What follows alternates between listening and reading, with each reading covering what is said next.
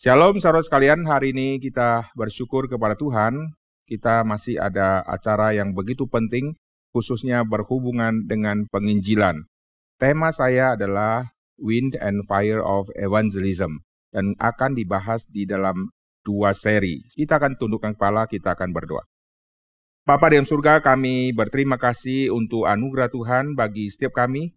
Tuhan mempersatukan setiap kami tanpa melihat jarak dekat atau jauh, tetapi Tuhan yang begitu baik kepada kami, Tuhan yang bisa menghubungkan kami satu dengan lain, meskipun kami yang ada di Indonesia dan saudara-saudara kami yang ada di Outland, Tuhan yang sudah satukan kami adalah Tuhan yang akan memenuhi kami dengan kebenaran firman Tuhan, dan untuk saudara-saudara kami yang juga menyaksikan rekaman ataupun siaran live ini, di mana pun mereka berada, Tuhan juga menyertai dan memimpin mereka supaya mereka juga bisa mengerti apa yang akan disampaikan.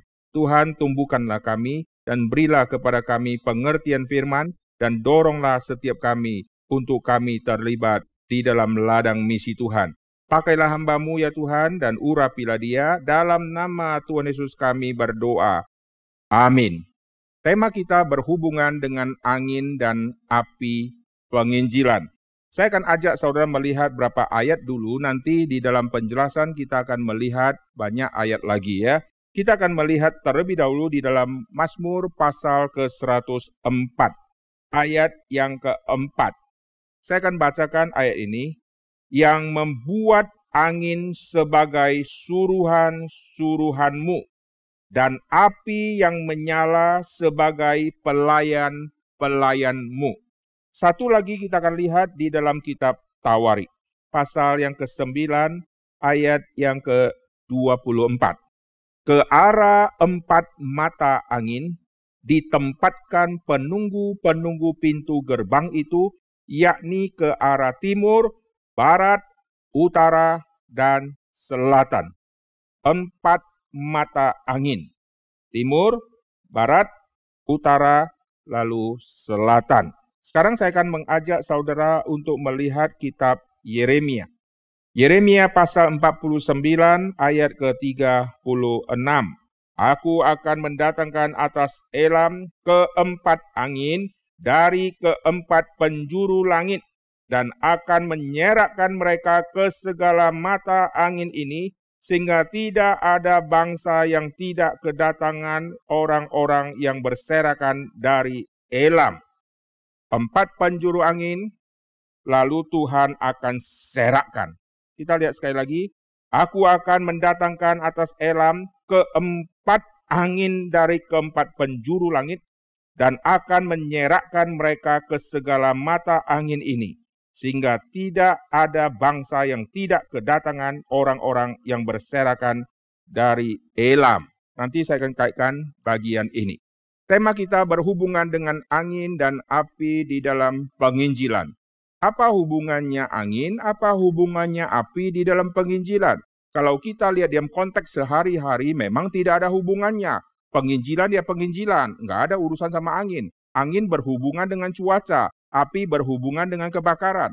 Tapi angin dan api di dalam Alkitab ini sangat berhubungan dengan penginjilan. Karena angin dan api di dalam Alkitab banyak berhubungan dengan tema pekerjaan Roh Kudus. Kita akan melihat terlebih dahulu tema tentang angin. Mari kita lihat di dalam kitab Kejadian. Kitab Kejadian pasal yang pertama, perhatikan tema angin ini muncul di pasal yang pertama ayat yang kedua. Ayat pertama saya baca, pada mulanya Allah menciptakan langit dan bumi, Bumi belum berbentuk dan kosong, gelap gulita menutupi samudra raya, dan roh Allah melayang-layang di atas permukaan air. Istilah roh Allah yang disebut di ayat kedua, ini bahasa aslinya memakai kata ruah yang juga berarti angin. Di dalam bahasa asli khususnya perjanjian lama yaitu bahasa Ibrani, kita melihat pemakaian kata ruah ini bisa mengacu ke angin, bisa mengacu ke roh kudus, bisa mengacu kepada nafas. Nanti lebih luas lagi sampai kita mengkaitkan sama perjanjian baru, perjanjian lama Ibraninya ruah, perjanjian baru neuma, maka doktrin Roh Kudus pneumatologi, doktrin tentang Roh Kudus. Kalau kita lihat seluruh tema ruah dan neuma itu, ini semua berhubungan dengan ada konteks angin, nanti ada konteks tentang Roh Kudus, ada konteks tentang nafas, ada konteks tentang hembusan, ada konteks tentang hidup, ada konteks tentang roh yang berhubungan dengan manusia, roh yang berhubungan dengan dunia roh, termasuk kepada roh jahat.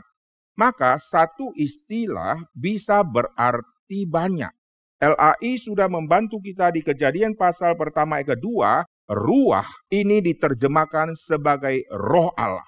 Dan LAI juga sudah membantu kita di pasal 8 kitab kejadian, waktu ruah ini disebut, LAI tidak sebut roh Tuhan. LAI sebutnya angin. Mari kita lihat kejadian pasal yang ke-8. Kejadian pasal yang ke-8 ayat yang pertama.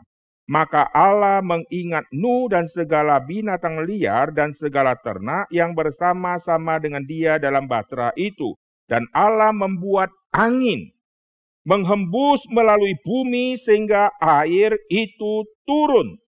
Jadi angin menghembus melalui bumi, angin itu ada di atasnya air.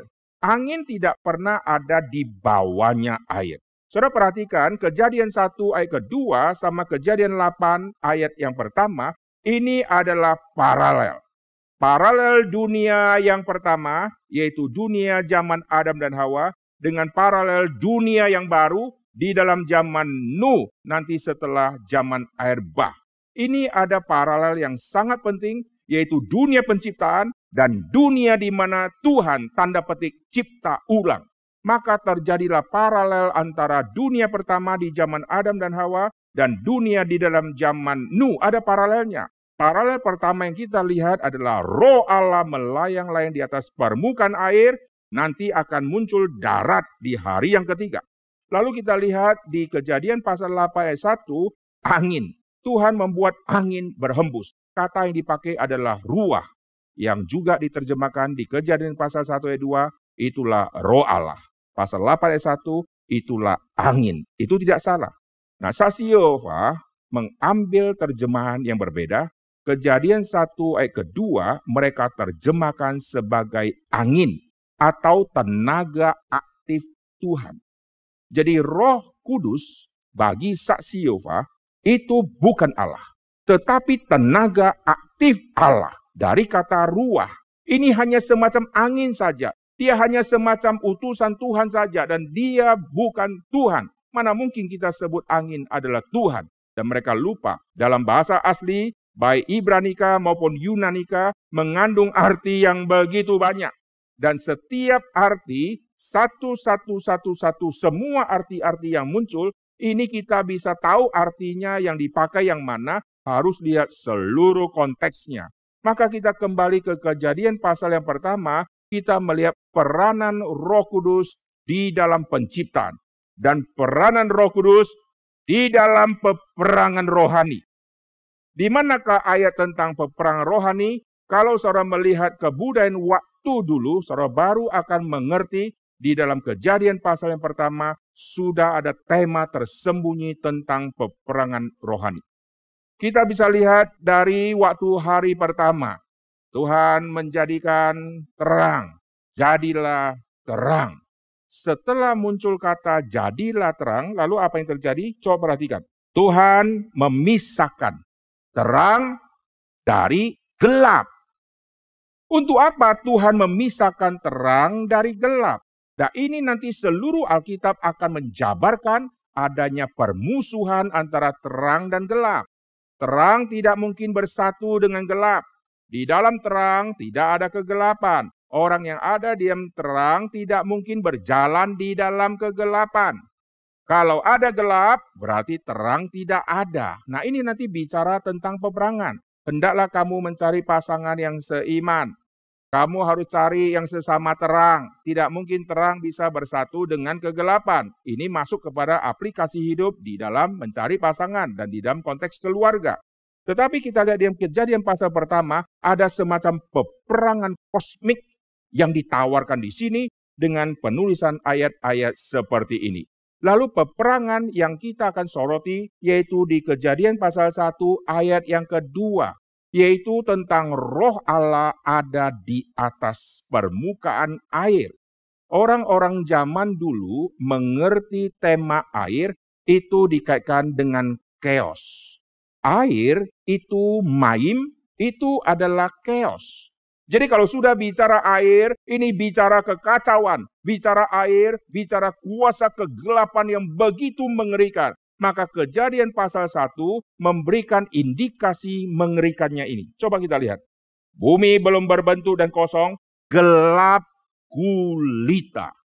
Jadi gelap ditambah lagi gulita atau gelap yang sangat gelap menutupi samudra raya. Jadi dari atas tidak bisa lihat mana yang samudranya karena gelap itu sudah menyatu semua. Lalu kalau kita masuk ke dalam lautan tersebut, di dalamnya juga gelapnya luar biasa. Dari atasnya sudah gelap, di bawahnya juga gelap. Berapa gelapnya gelap itu, Lalu di dalam kegelapan yang seperti itu, yang menguasai semua itu, kegelapan tidak mungkin menguasai terang. Roh Tuhan, Allah adalah terang. Dan roh Allah melayang-layang di atas permukaan air. Setiap kali kita melihat Allah ada di atas air, ini adalah tema peperangan dan tema kemenangan. Oleh sebab itu Tuhan mau nyatakan, lihat, air menutupi darat. Seolah-olah air ini berkuasa luar biasa. Nanti air yang begitu berkuasa luar biasa, diam konsep waktu itu, akan diturunkan oleh Tuhan sehingga yang darat akan lebih tinggi daripada air sehingga darat itu akan terlihat. Lalu setelah darat terlihat, Tuhan kasih yang hidup ada di darat. Jadi waktu air menutupi semua, lalu tanah darat ada di bawah. Tumbuhan, binatang, manusia tidak bisa. Mesti tunggu nanti darat sudah muncul dulu, tumbuhan baru keluar. Lalu nanti binatang keluar, lalu nanti manusia keluar. Jadi kegelapan menutupi semua, Tuhan pisahkan. Tuhan singkirkan yang air sehingga muncul yang darat. Mari kita lihat kitab kejadian. Kejadian pasal yang pertama tadi kita sudah lihat terang dipisahkan dari gelap. Lalu perhatikan waktu di hari yang ketiga. Saya akan baca ya di ayat yang ke-9. Berfirman Allah, hendalah segala air di bawah langit berkumpul pada satu tempat air kau menguasai semua, Tuhan batasi kekuasaanmu, maka air sekarang berkumpul di satu tempat, lalu yang kering yang tadi ditutupi sekarang lebih tinggi daripada air, sehingga muncullah yang kering. Jadilah demikian, lalu Allah menamai yang kering itu darat, dan kumpulan air itu dinamai laut. Jadi Tuhan sekarang memisahkan ada kelompok basah, kelompok air, sama kelompok darat dan air tidak akan bisa lagi menguasai darat, kehebatan air dengan ombak yang begitu besar di tengah-tengah laut, lalu sampai ke pinggiran pantai, ombak akan makin lambat, makin lambat, makin lambat, makin lambat, lalu menyatu dengan daratan, lalu akan kembali lagi ke laut. Lalu laut mau coba menutupi darat lagi dengan ombak yang begitu besar, sampai ke pantai akan reda lagi maka kita lihat kuasa laut dibatasi oleh Tuhan sehingga darat sudah tidak mungkin ditutupi. Nanti Tuhan memakai cara waktu menghabiskan orang jahat di muka bumi, Tuhan luapkan air lagi. Jadi semua kuasa yang dimengerti oleh orang di dalam air, orang kira ini kuasa kegelapan yang mempunyai kuasa sendiri. Tidak, semua kuasa kegelapan kuasanya datang dari para Tuhan dan atas izin Tuhan.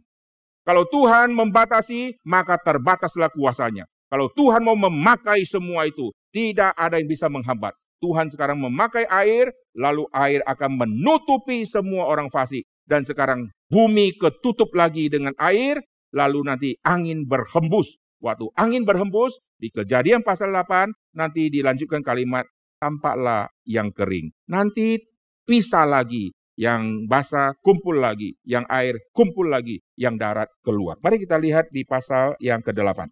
Nah ini pendahuluan penting untuk kita memahami tema munculnya angin di dalam perjanjian lama. Angin di dalam Alkitab dikaitkan juga dengan roh kudus. Yang tadi saya sudah katakan kata ruah itu. Kejadian pasal yang ke-8, mari kita perhatikan setelah muncul ruah, angin menghembus melalui bumi pasal 8 ayat 1, ditutuplah mata-mata air samudra raya itu serta tingkap-tingkap di langit, berhentilah hujan lebat dari langit, dan makin surutlah air itu dari muka bumi, demikianlah berkurang air itu sesudah 150 hari dan seterusnya. Nanti mulai terlihat yang darat. Waktu mulai terlihat yang darat, lalu bagaimana? Dari darat akan muncul tumbuh-tumbuhan. Kejadian pasal yang pertama setelah muncul yang darat, nanti akan muncul tumbuh-tumbuhan, tunas-tunas muda, di zaman Nuh akan muncul tunas muda. Waktu Nuh melepaskan merpati, merpati pulang mengambil selai daun jaitun yang sangat muda itu. Tunas yang sangat muda, daun yang sangat muda. Itu persis seperti penciptaan dunia yang pertama. Ini paralel. Nah, saya tidak bahas detail semua paralel-paralel ya, termasuk nanti manusia dicipta gambar rupa Tuhan. Nanti di zaman Nuh keluar kalimat sama. Karena ini adalah paralel Adam sama Nuh.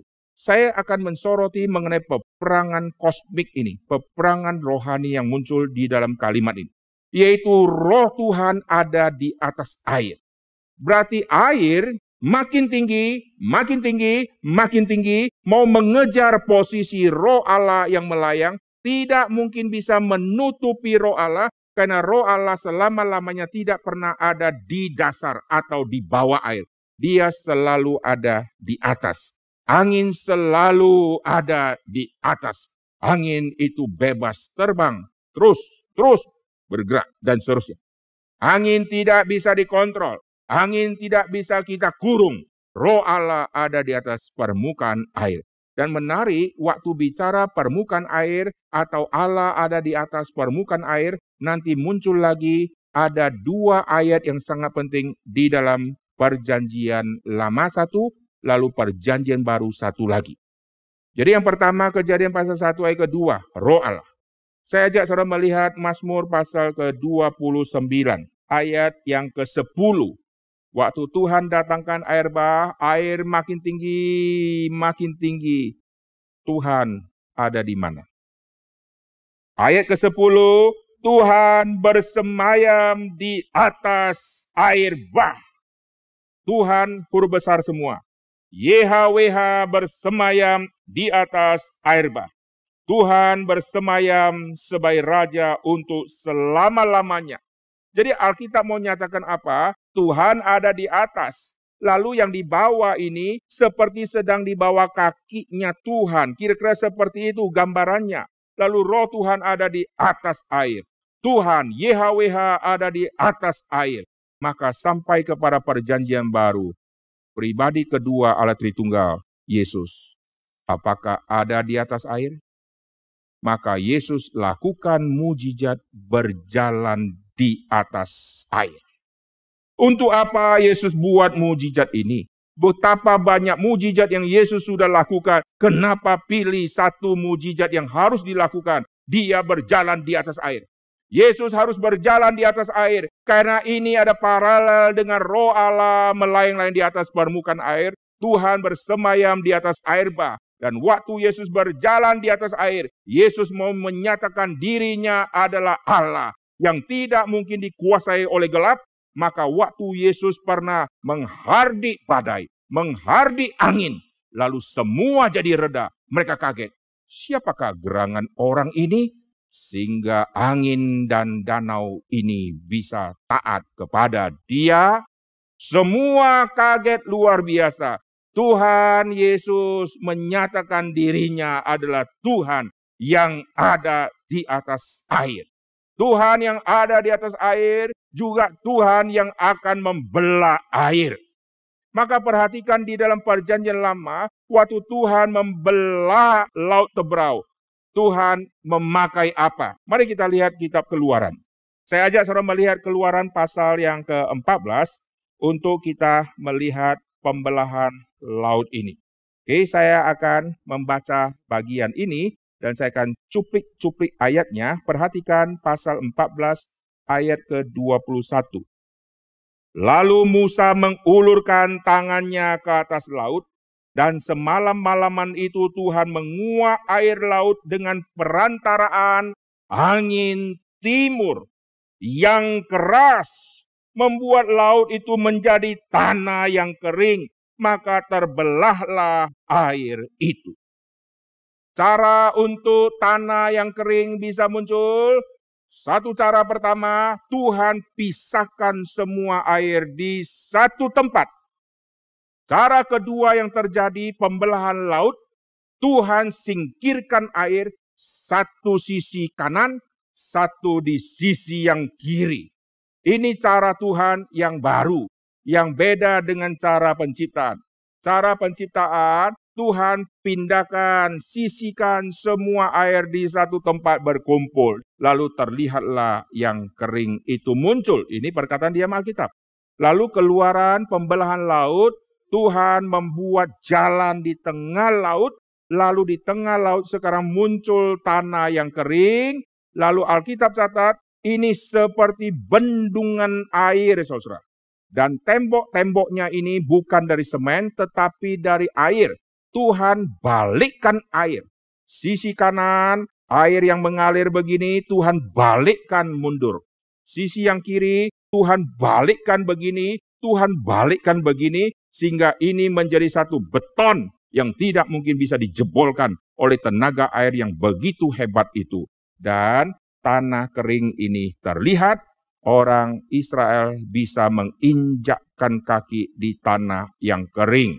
Tidak mungkin tanah itu bisa jadi kering jikalau di kanan ada sekumpulan air, di kiri ada sekumpulan air. Karena air di kanan dan kiri pasti akan rembes masuk ke tengah-tengah tanah ini dan tanah ini akan menjadi becek. Dan jutaan orang Israel waktu lewat akan membentuk kubangan-kubangan. Tapi Alkitab catat mereka menginjakkan kakinya di tanah yang kering.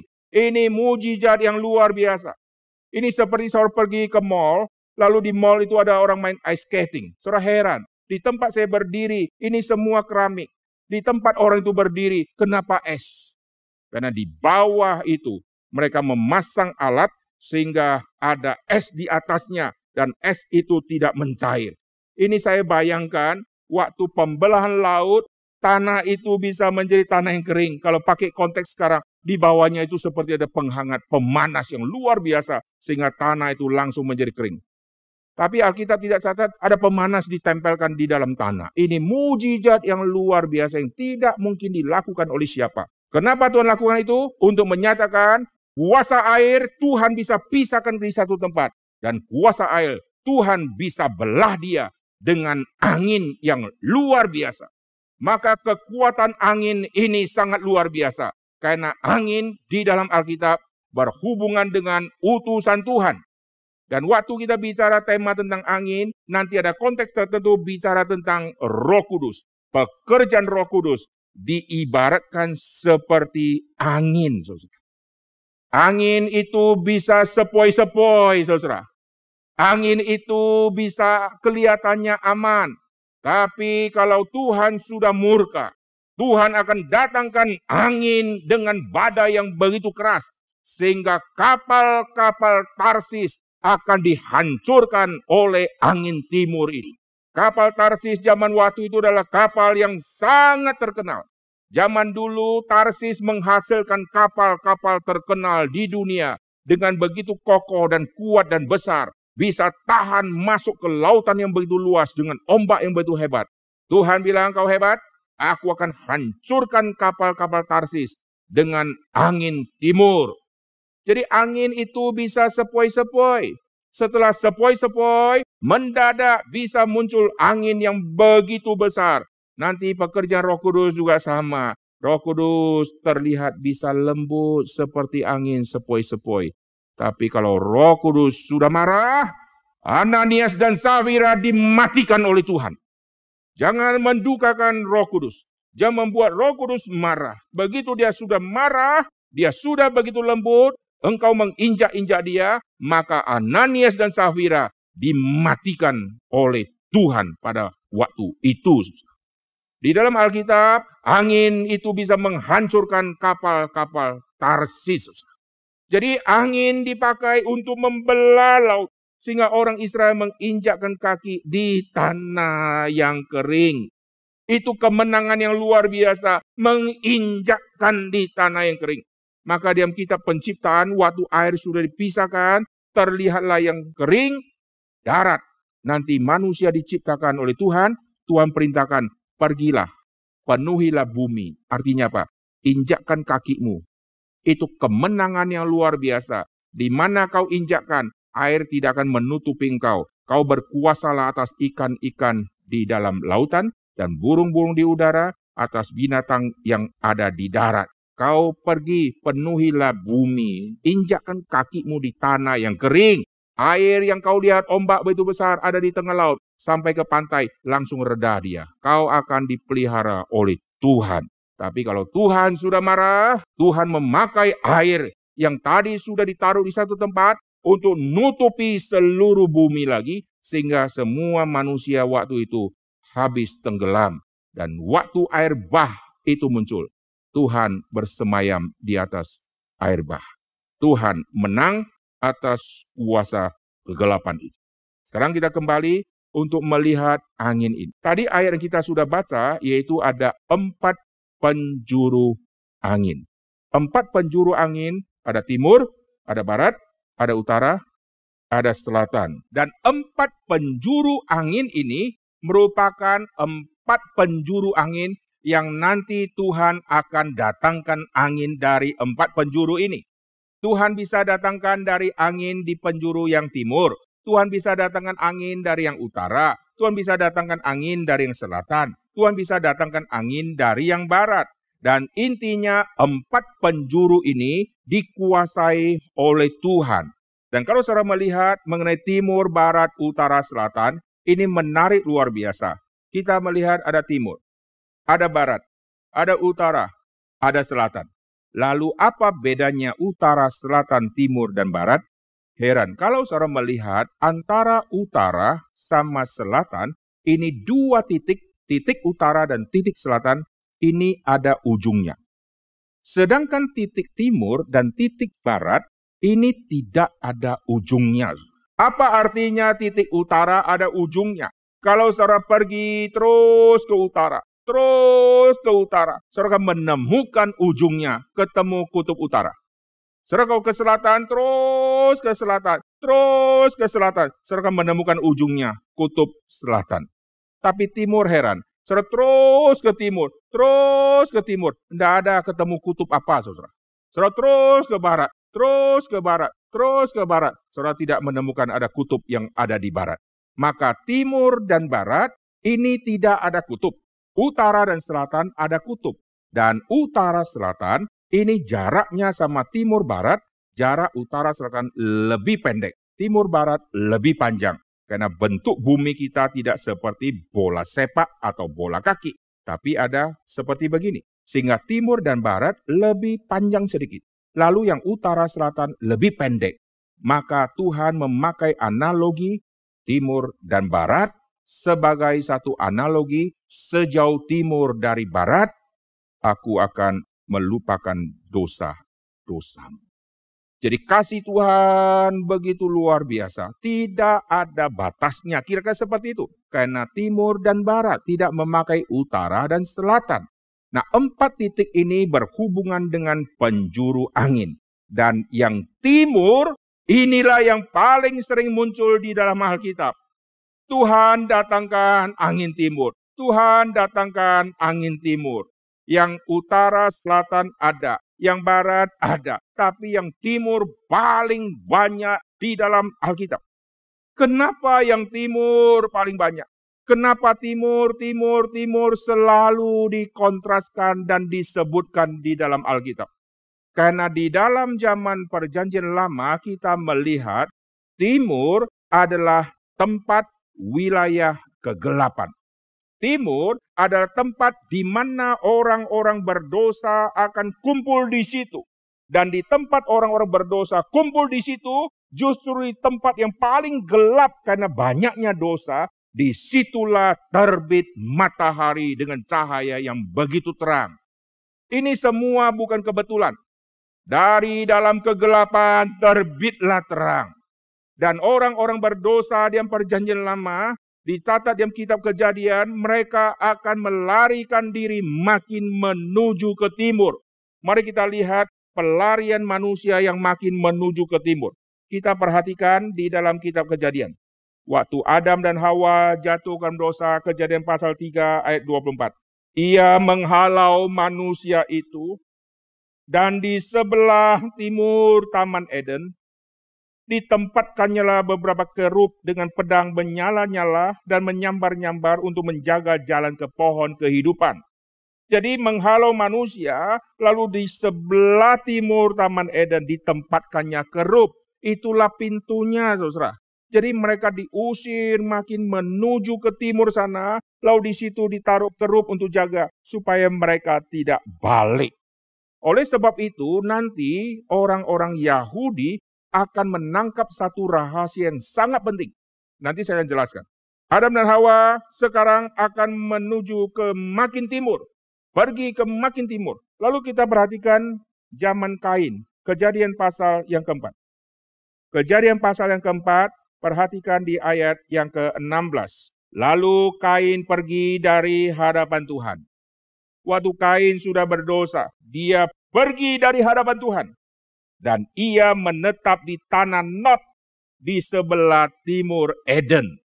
Dia sekarang sudah pergi ke satu wilayah disebut tanah Not dan lokasinya ada di timur. Sudah semakin jauh. Maka timur dikaitkan dengan ayat ke-16. Pergi dari hadapan Tuhan. Setiap kali bicara orang pergi ke timur, ini berhubungan dengan makin menjauh dari Tuhan. Nanti kalau dari timur menuju ke barat, ini dikaitkan dengan makin mendekat kepada Tuhan. Nah ini tema yang sangat penting.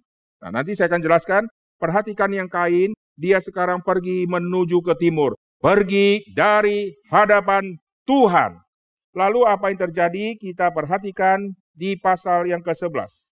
Keturunan dari Ham, mereka bersekutu, mereka bergabung, mereka memberontak.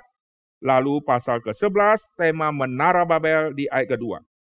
Maka berangkatlah mereka ke sebelah timur. Ini semua keturunan Ham. Saudara bayangkan, bandingkan dengan pasal ke-10. Saudara telusuri semua nama-nama keturunan Ham.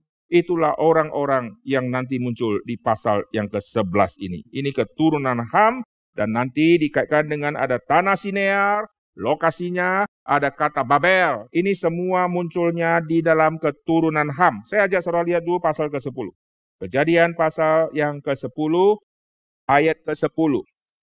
Tentang Nimrod, mula-mula kerajaannya terdiri dari Babel. Lihat ada kata Babel. Erek, Akad, semuanya di tanah Sinear. Yang ada di tanah Sinear ini semua dari keturunan Ham. Lalu pasal ke-11, mereka berangkat ke sebelah timur ayat kedua. Perhatikan sekarang keturunan Ham juga mengumpul ke sebelah timur. Lalu menjumpai tanah datar di tanah Sinear.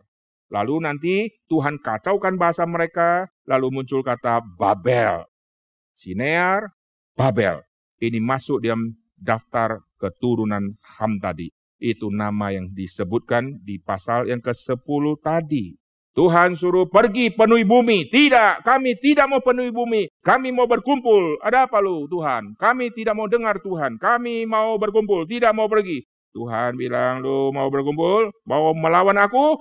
Ku serakkan engkau. Maka sekarang mereka diserakkan. Orang-orang diserakkan, mereka tadi berkumpul di timur. Sekarang saya ajak saudara melihat di pasal ke-19 mengenai Sodom Gomora. Sodom dan Gomora ini tempatnya yang begitu banyak dosa. Seluruh orang-orang yang hidup di situ homoseks. Jadi puncak dari timur, timur, timur, timur, timur tadi, lalu masuk kepada zaman Sodom, kita melihat orang Sodom sudah semuanya homoseks. Lalu Sodom itu apakah dikaitkan dengan timur? Waktu gembala Lot, gembala Abraham terjadi pertengkaran, Lalu ayat ke-10 pasal 13. Lot melayangkan pandangannya dan dilihatnya bahwa seluruh lembah Yordan banyak airnya seperti taman Tuhan. Seperti tanah Mesir sampai ke Zoar. Hal itu terjadi sebelum Tuhan memusnahkan Sodom dan Gomora. Lot memilih baginya seluruh lembah Yordan itu. Lalu ia berangkat ke sebelah timur dan mereka berpisah. Abraham menetap di tanah Kanaan, Lot menetap di kota-kota lembah Yordan. Perhatikan Lot berangkat ke sebelah timur. Maka timur menjadi satu tempat di mana orang-orang kumpul. Orang-orang yang kumpul itu adalah orang-orang berdosa yang melarikan diri, yang pergi dari hadapan Tuhan. Makin dia ke timur, makin jauh dari hadapan Tuhan. Dan matahari terbit muncul dari tempat yang paling gelap itu, lalu akan menerangi tempat yang gelap. Ini dia perjanjian baru muncul, terang itu terbit. Surya pagi itu terbit, menerangi yang ada di dalam kegelapan. Bangsa yang tinggal di dalam kegelapan akan melihat terangnya. Ini semua tema yang sangat penting sekali. Sekarang kita kembali untuk melihat mengenai timur ini. Karena ada kerup yang jaga, lalu mereka menuju makin ke timur, makin ke timur, makin ke timur. Maka nanti arah balik sebagai satu simbol mereka semakin mendekat kepada Tuhan, mereka harus lewati kerub ini lagi. Bagaimana bisa lewati kerub ini? maka dibuatlah semacam simbol yang sangat penting yang Tuhan sendiri tetapkan ini. Tuhan sendiri yang menetapkan ada kerub dengan tirai yang akan memisahkan tempat suci dan maha suci itu, lalu tirainya harus ada lambang atau gambar kerub, saudara. Itulah tabernakel, itulah kemah suci, itulah kemah pertemuan, yang Tuhan tetapkan dengan semua ukuran, pintunya bagaimana, alat-alatnya bagaimana, dan nanti semuanya Tuhan tetapkan, pintunya ditaruh di mana. Dan menarik sekali, kema itu pintu masuknya ada di timur, lalu tempat yang paling barat itulah lokasinya tempat yang maha suci. Nanti di situ ada tabut perjanjian, lalu ada sepuluh hukum yang di dalam tabut perjanjian itu. Maka nanti orang akan masuk dari arah timur. Itu seperti sedang kembali untuk masuk ke dalam hadirat Tuhan. Waktu sudah masuk dari pintu, mereka akan masuk makin dalam, makin dalam, masuk ke ruang suci, lalu mau tembus ke ruang maha suci, ada tabir yang begitu besar dan mereka waktu mau tembus ke situ, wah tidak bisa sembarangan. Maka diwakili oleh imam yang akan tembus kerub tadi, tirai tadi. Sekarang saya ajak saudara untuk melihat hal ini di kitab keluaran pasal ke-26 ayat ke-31. Nah ini semua background yang sangat penting. Nanti kita akan telusuri ya. Keluaran pasal 26 ayat ke-31 haruslah kau buat tabir dari kain ungu tua dan kain ungu muda, kain kirmizi, dan lenan halus yang dipintal benangnya. Haruslah dibuat dengan ada kerupnya, buatan ahli tenun, saudara. Harus ada kerupnya, saudara ya. Nah, saudara bisa membaca seluruh bagian di keluaran pasal 26 mengenai kemah suci ini. Jadi nanti orang Israel waktu kembali kepada Tuhan, mereka akan masuk dari timur. Seperti sudah keluar dari Taman Eden menuju ke timur, sekarang mereka akan berbalik arah dari timur akan menuju ke barat dan di titik yang paling barat itulah titik di mana Tuhan ada di situ dan harus melewati kerub itu yang tadi kita baca di kitab keluaran ini. Tapi ini semua hanya bayang-bayang saja dari Yesus yang akan menjadi pengantara satu-satunya sehingga tidak perlu ada tabir tirai lagi maka nanti tirai akan tersobek dua waktu Yesus di atas kayu salib dan saat Yesus mati itu ya tabir akan terbelah dua dari atas ke bawah. Nah, sekarang kita akan kembali ya. Perhatikan timur. Timur. Timur. Angin dari timur bisa menghasilkan satu anugerah yang sangat besar dan dari timur Tuhan bisa datangkan murka Tuhan yang begitu besar Angin itu adalah utusan dan pesuruhnya Tuhan. Angin taat kepada Tuhan. Lalu Alkitab mencatat juga kekuatan angin tidak bisa diprediksi. Kekuatan angin itu datang dari Tuhan. Manusia tidak bisa menduga-duga kekuatan angin. Yang dia bisa duga hanya perkiraan saja, tapi banyak salahnya. Kekuatan angin daripada Tuhan. Dan tidak ada orang yang bisa menjaring angin. Tidak ada orang yang bisa mengumpulkan angin di tangannya lalu kurung si angin. Lalu angin akan terbang, angin akan bertiup, angin akan berhembus dengan tidak bisa dikontrol oleh siapa pun. Dan Alkitab mengatakan angin itu seperti ada sayapnya. Dengan leluasa dia akan terbang. Maka waktu sebut roh Allah melayang-layang Lalu nanti muncul diam Alkitab, ada angin berhembus, angin terbang, lalu dikaitkan dengan sayap angin. Angin sering dipersonifikasikan seperti sesuatu yang hidup, yang bisa bergerak, yang bisa pindah-pindah. Lalu digambarkan juga nanti ada sayapnya, seperti ada binatang yang bersayap. Nanti sampai kepada perjanjian baru, kita melihat roh kudus ini turun pada saat Yesus dibaptis seperti burung merpati. Roh Kudus dikaitkan juga seperti angin. Roh Kudus juga dikaitkan juga seperti api. Roh Kudus juga dikaitkan seperti merpati. Ini semua kekayaan simbol-simbol yang sangat penting untuk Roh Kudus. Nah, kita kembali itu melihat angin dari timur.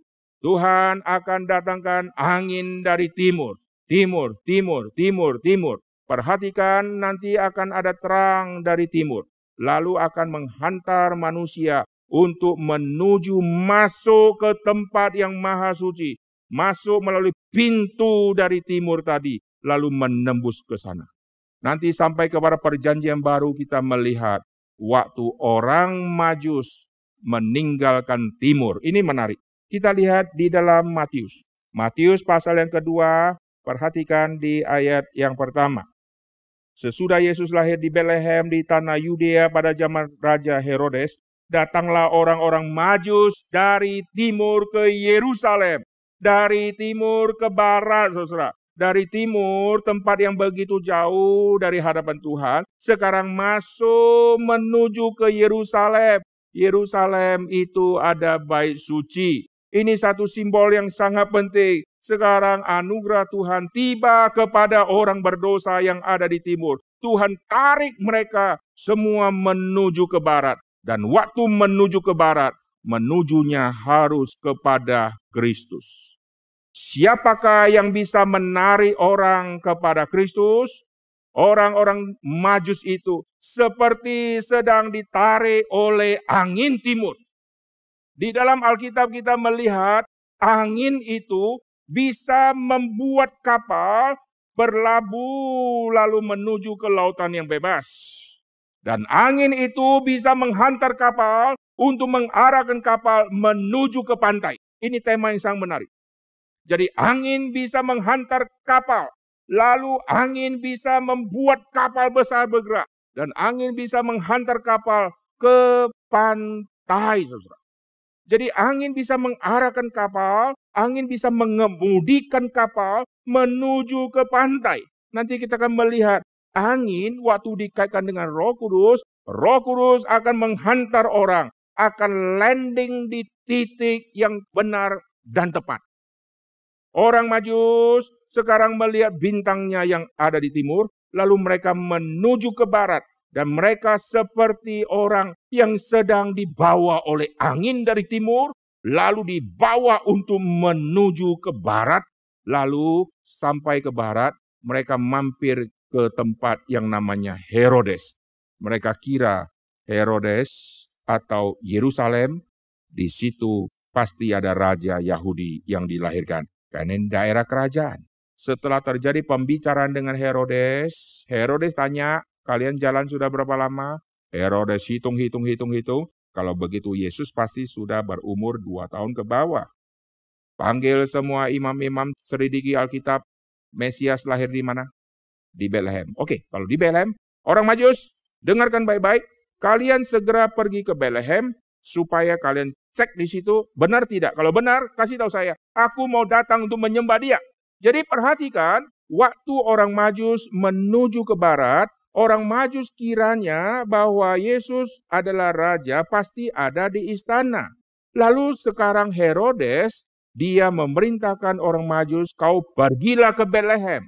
Waktu mereka sudah dengar kalimat Herodes, pasti mereka akan melakukan satu tindakan untuk menuju kepada Bethlehem. Karena mereka orang kafir, mereka tidak tahu titik lokasinya Yesus ada. Berdasarkan informasi imam, Yesus adanya di Bethlehem, dilahirkan di Bethlehem. Maka langkah kaki mereka pasti akan menuju ke situ. Tapi nanti Tuhan akan instruksi. Mari kita lihat di dalam Matius ini. Matius pasal yang kedua, perhatikan ayat ketujuh. Dengan diam-diam Herodes memanggil orang majus itu, dengan teliti bertanya kepada mereka, bila mana bintang itu nampak? Kemudian ia menyuruh mereka ke Bethlehem katanya, Pergi dan selidikilah dengan sesama hal-hal mengenai anak itu. Segera sesudah kamu menemukan dia, kabarkan kepadaku, supaya aku pun datang menyembahnya. Pergi, selidikilah dengan sesama. Oke, sekarang perhatikan ayat sebelumnya. Ayat yang keempat, maka dikumpulkannyalah semua imam kepala dan ahli Taurat bangsa Yahudi, lalu dimintanya keterangan dari mereka di mana Mesias akan dilahirkan. Mereka berkata kepadanya di Bethlehem di tanah Yudea. Okay. Ayat yang ke-8. Kemudian ia menyuruh mereka ke Bethlehem. Yesus ada di mana? Oh, menurut catatan kitab perjanjian lama, Yesus adanya di Bethlehem. Maka sekarang mereka dapat otoritas untuk perginya ke Bethlehem. Lalu perhatikan ayat ke-9. Setelah mendengar kata-kata raja itu, berangkatlah mereka. Karena mereka orang kafir.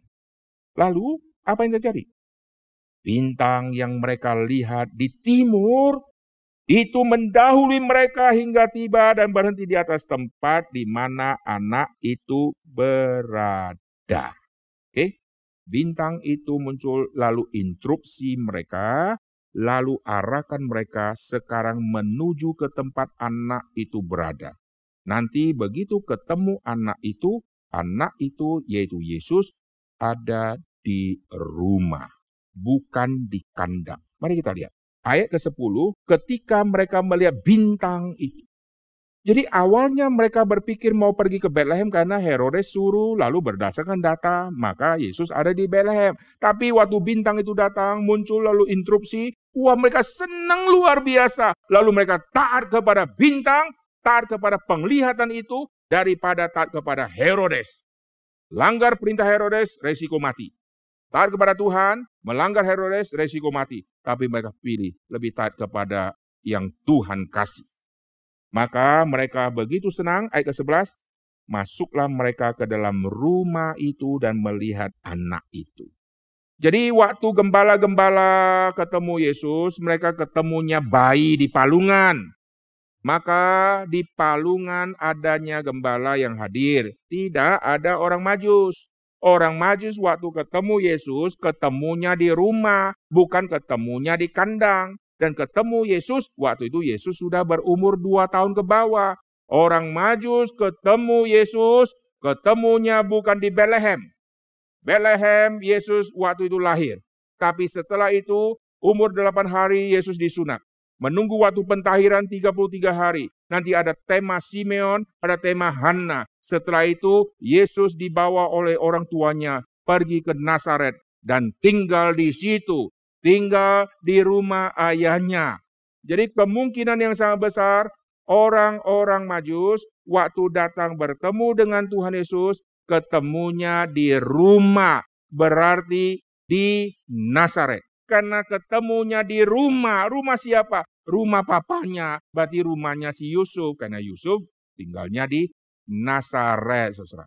Perhatikan, roh Tuhan itu yang menghantar manusia untuk ketemu Kristus.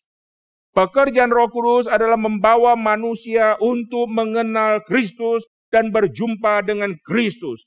Nanti pada hari Pentakosta, pekerjaan Roh Kudus yang menghantar manusia untuk mengenal Kristus ini betul-betul terjadi. Nanti kita akan telusuri tema ini.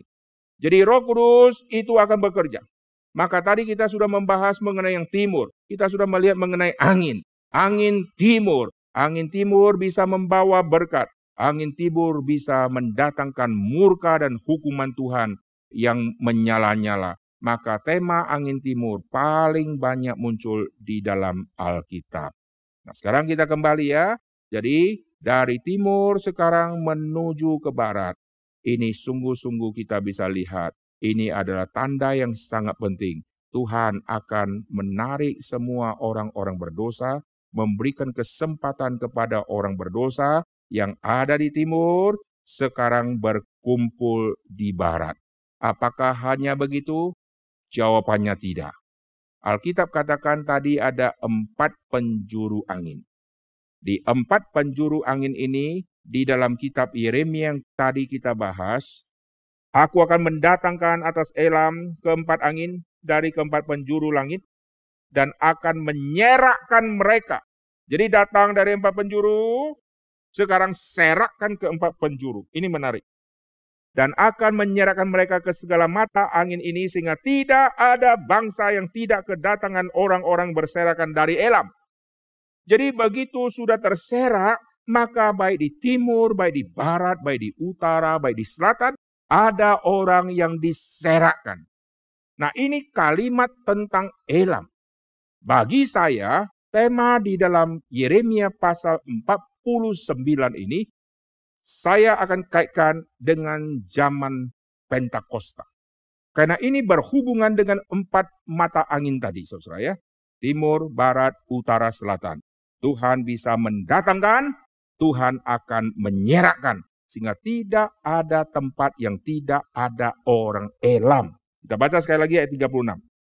Aku akan mendatangkan atas Elam keempat angin, dari keempat penjuru langit, dan akan menyerahkan mereka ke segala mata angin ini, sehingga tidak ada bangsa yang tidak kedatangan orang-orang yang berserakan dari Elam. Jadi yang Elam ini akan ada di semua titik, saudara. Mulainya dari mana? Dari yang empat penjuru kumpul ke situ, nanti diserakkan ke situ. Nah, kita lihat di Pentakosta. Perhatikan di kisah Rasul pasal yang kedua. Kisah Rasul pasal yang kedua.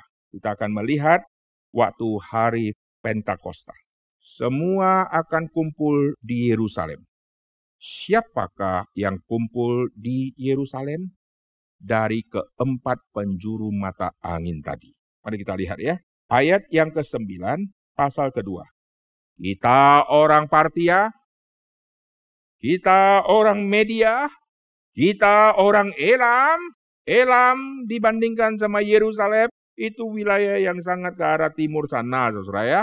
Ini bisa dihitung wilayah daerah Persia situ. Itu daerah yang ke arah, kalau saya pakai tangan saya, ini wilayah tangan kanan saya situ, saudara ya. Ini kalau kita pakai gambaran sederhananya, ini ke arah timurnya di situ, saudara ya. Lalu perhatikan penduduk Mesopotamia, Yudea, Kapadokia, Pontus, Asia, Virgia, Mesir, Mesir sudah mulai ke arah selatannya, daerah-daerah Libya itu daerah Kirene di situ, pendatang-pendatang dari Roma, Roma itu ada di tangan kiri saya di ujung sana, Elam ada di ujung sana, Lihat ya, kalau pakai istilah sederhana, timur, daerah barat, Roma ada di ujung sana. Di bawah sini ada Mesir, di atas sini nanti ada wilayah Kapadokia, semua yang lain-lain itu semua ada di wilayah atas sini. Kita kalau hitung sederhana, empat penjuru angin. Kita tidak hitung ada timur, barat, timur, laut, itu sudah sangat kompleks karena kita sudah mengerti semua itu. Di zaman dulu memakai empat penjuru ini, saudara ya. Jadi dari empat penjuru ini Tuhan yang datangkan, saudara. Jadi mereka bisa ada di Yerusalem pasti bukan kebetulan. Kenapa? Karena kisah Rasul akan mencatat pekerjaan Roh Kudus menghantar orang yang kabarkan Injil sekaligus mempertemukan orang yang akan mendengarkan Injil. Roh Kudus seperti angin yang menghantar, yang membawa, mendorong kapal menuju ke pantai tadi. Roh Kudus akan mendorong orang, menghantar orang ketemu sama si pemberita Injil. Dan si pemberita Injil akan didorong oleh Roh Kudus untuk bertemu dengan objek Injil, saudara. Ini muncul di kitab kisah para rasul. Maka di hari Pentakosta kita melihat dari empat penjuru mata angin tadi. Nanti kita melihat wilayah yang ada di timur, wilayah yang ada di barat, wilayah yang ada di utara, dan ada yang di selatannya Yerusalem. Itu muncullah Mesir. Tuhan bisa seperti angin yang kencang. Bisa segera mengkumpulkan orang dengan cepat, saudara. Tapi yang sepoi-sepoi dari selatan dan yang sangat selatan, itulah sida-sida Ethiopia. Sida-sida Ethiopia datang ke Yerusalem. Waktu semua peristiwa Pentakosta sudah selesai, dia datang seperti angin sepoi-sepoi, saudara. Dia yang paling selatan tadi. Dan perhatikan, waktu dia datang seperti angin sepoi-sepoi yang hantar dia ke Yerusalem, Tuhan yang hantar dia, Tuhan akan hantar Filipus, roh Tuhan akan mengarahkan Filipus untuk bertemu dengan sida-sida ini. Maka kisah Rasul kita akan melihat pekerjaan roh kudus yang seperti angin yang terus berhembus, yang akan mengumpulkan orang dari empat penjuru, dan setelah itu akan tanda petik, membubarkan mereka, tanda petik akan menyerakkan mereka, akan mengutus mereka, memulangkan mereka ke empat penjuru mata angin tadi, maka yang dari timur kembali ke timur, yang dari barat kembali ke barat, yang dari utara kembali ke utara, yang dari selatan kembali ke selatan. Sehingga timur, barat, utara, selatan akan dipenuhi oleh orang-orang yang sudah mendapatkan anugerah, yaitu Pentakosta, hari jadinya. Gereja, sudah mendengarkan Injil keselamatan dari Petrus, dan mereka yang sudah bertobat dibaptis, mereka sudah menjadi orang Kristen. Maka keempat penjuru mata angin tidak ada yang tidak ada orang Kristen.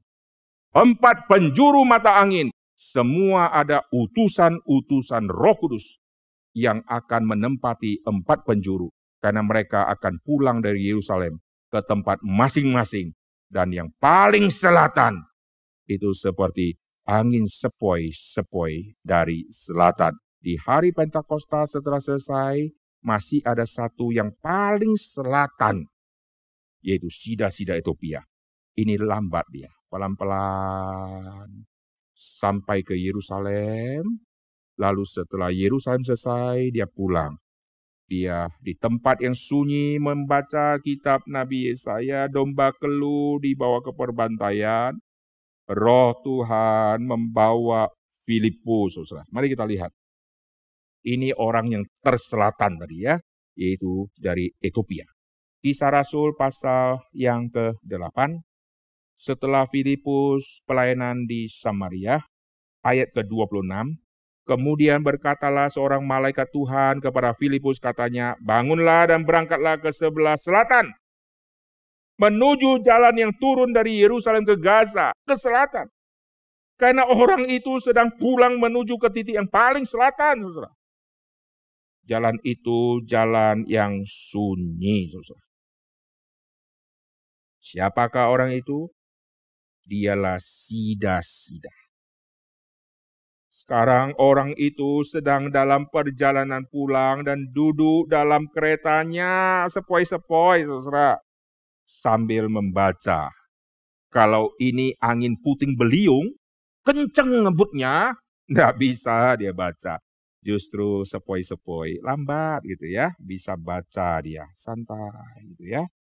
Lalu perhatikan, dia sudah sampai ke Yerusalem, lalu waktu mau pulang, belum ada Injil keselamatan yang dia terima. Wah, utusan Injil menuju ke selatan belum ada. Karena yang paling selatan Ethiopia ini belum ada. Yang selatan tadi Mesir. Sekarang yang paling selatan belum ada utusan.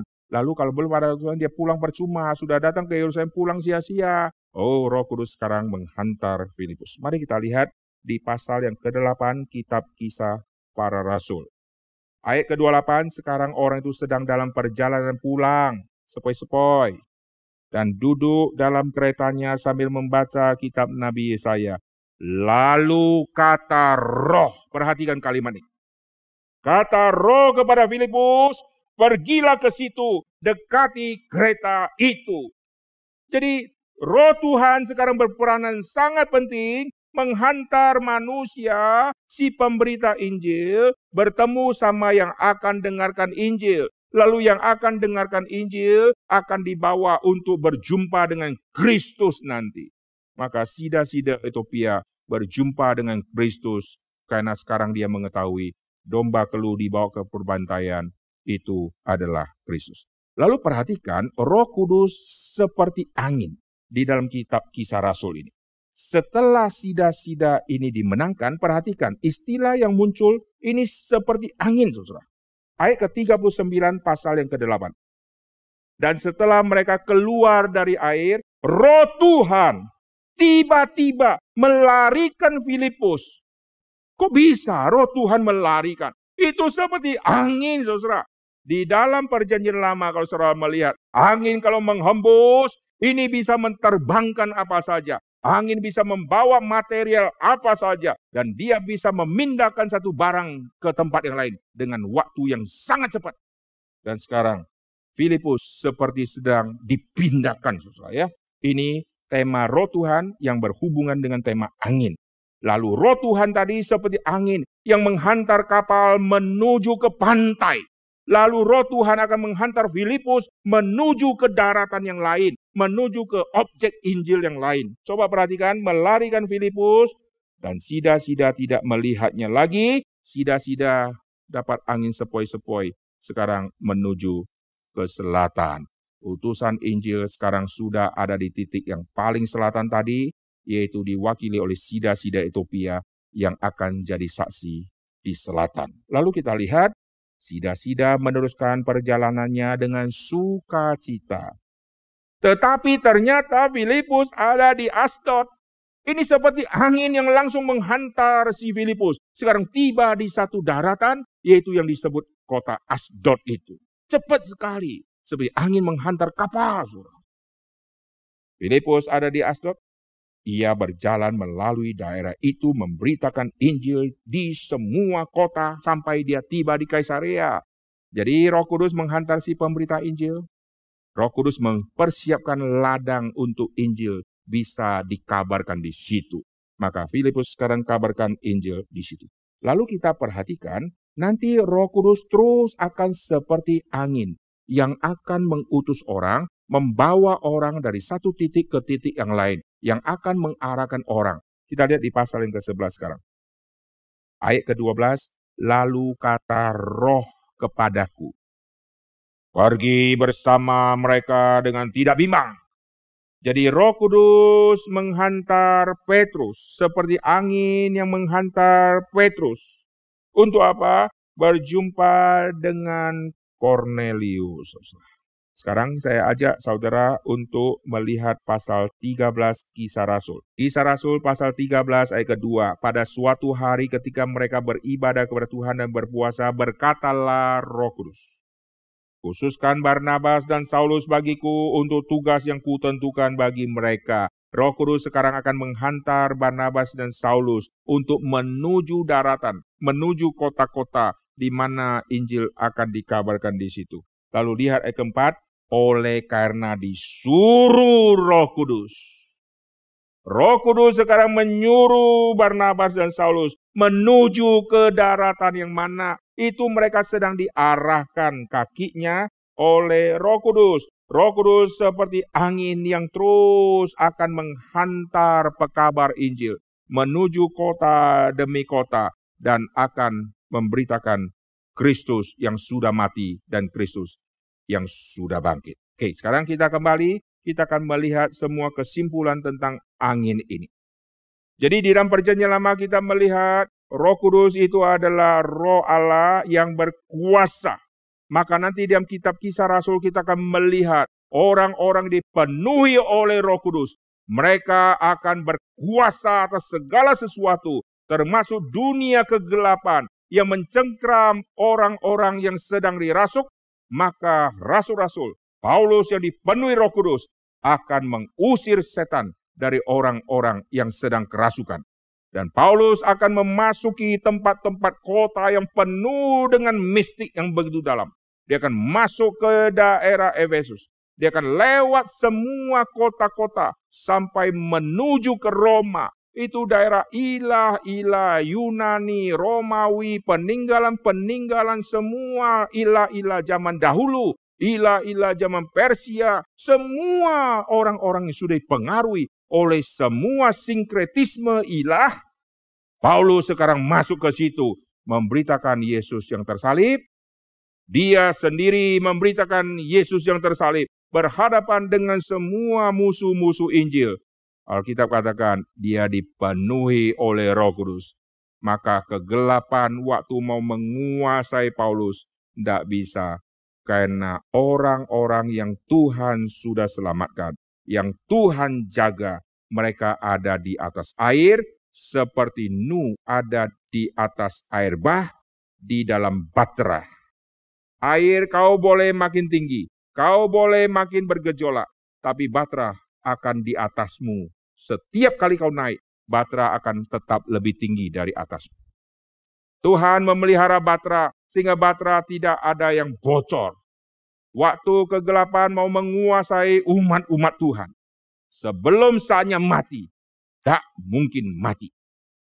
Maka waktu berkali-kali orang mau mematikan Paulus tidak mungkin bisa mati. Sampai detik waktunya ketetapan Tuhan untuk dia mati dengan cara seperti itu, barulah Paulus bisa mati. Seolah-olah alam maut sekarang menguasai si Paulus. Maka Paulus gagal, jawabannya tidak.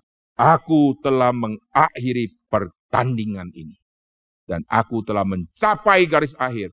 Berarti bukan dikuasai oleh maut, tetapi menang atas semua ujian dan pencobaan di dalam dunia ini karena dia ada di atas air bah. Dia ada di dalam batra dengan Tuhan yang juru mudinya. Dengan roh kudus yang juru mudinya. Dari kota ke kota aku terus mendengarkan Aku seperti tawanan roh penjara dan sengsara menunggu aku. Roh Kudus terus memberikan semacam peringatan kepada dia, penjara dan sengsara akan menunggu engkau. Dan ke mana dia pergi, roh Tuhan yang akan mengatur jejak kakinya. Dia seperti di atas batra, di bawahnya gelombang laut yang begitu luar biasa. Dan dia dipimpin oleh roh Tuhan. Belok ke kanankah? Belok ke kirikah? dilandingkan ke manakah, dia taat. Sampai akhirnya dia nanti akan mati dipenggal. Kita lihat satu bagian lagi di dalam kisah Rasul pasal yang ke-16. Bayangkan roh Tuhan ini seperti angin yang terus memimpin. Kita akan melihat kisah Rasul pasal yang ke-16. Kisah Rasul pasal ke-16, kita akan lihat ayat yang ke-6. Mereka melintasi tanah Virgia dan tanah Galatia karena Roh Kudus mencegah mereka untuk memberitakan Injil di Asia. Jadi Roh Kudus itu seperti nakoda yang menyetir kapalnya Paulus, lalu Paulus inginnya ke daerah Asia, tapi Roh Kudus bilang, "Nah, Roh Kudus setir mereka menuju ke kota yang lain dan mereka taat susah. Wah luar biasa. Inilah pekerjaan Roh Kudus yang dikaitkan dengan angin ini. Puji Tuhan. Nanti di seri kedua saya akan kaitkan angin dengan api. Mari kita berdoa. Bapa yang surga kami berterima kasih untuk apa yang sudah kami dengarkan. Bersyukur untuk semua catatan firman Tuhan yang mempersiapkan setiap kami untuk kami mengerti mengenai penginjilan, untuk kami melihat peranan Roh Kudus di dalam menghantar setiap kami kepada objek-objek Injil, dan bagaimana Roh Kudus mempersiapkan semua kota, semua orang yang akan dengarkan Injil. Tuhan biarkan kami hidup sesuai dengan apa yang Roh Kudus tuntun dan hidup kami dipenuhi oleh Roh Kudus sehingga nakoda hidup setiap kami adalah Roh Kudus yang akan mengarahkan langkah kaki kami di dalam ladang misi Tuhan, penghantar manusia lebih banyak lagi kembali kepada Tuhan. Dengar doa kami dalam nama Tuhan Yesus kami berdoa. Amin.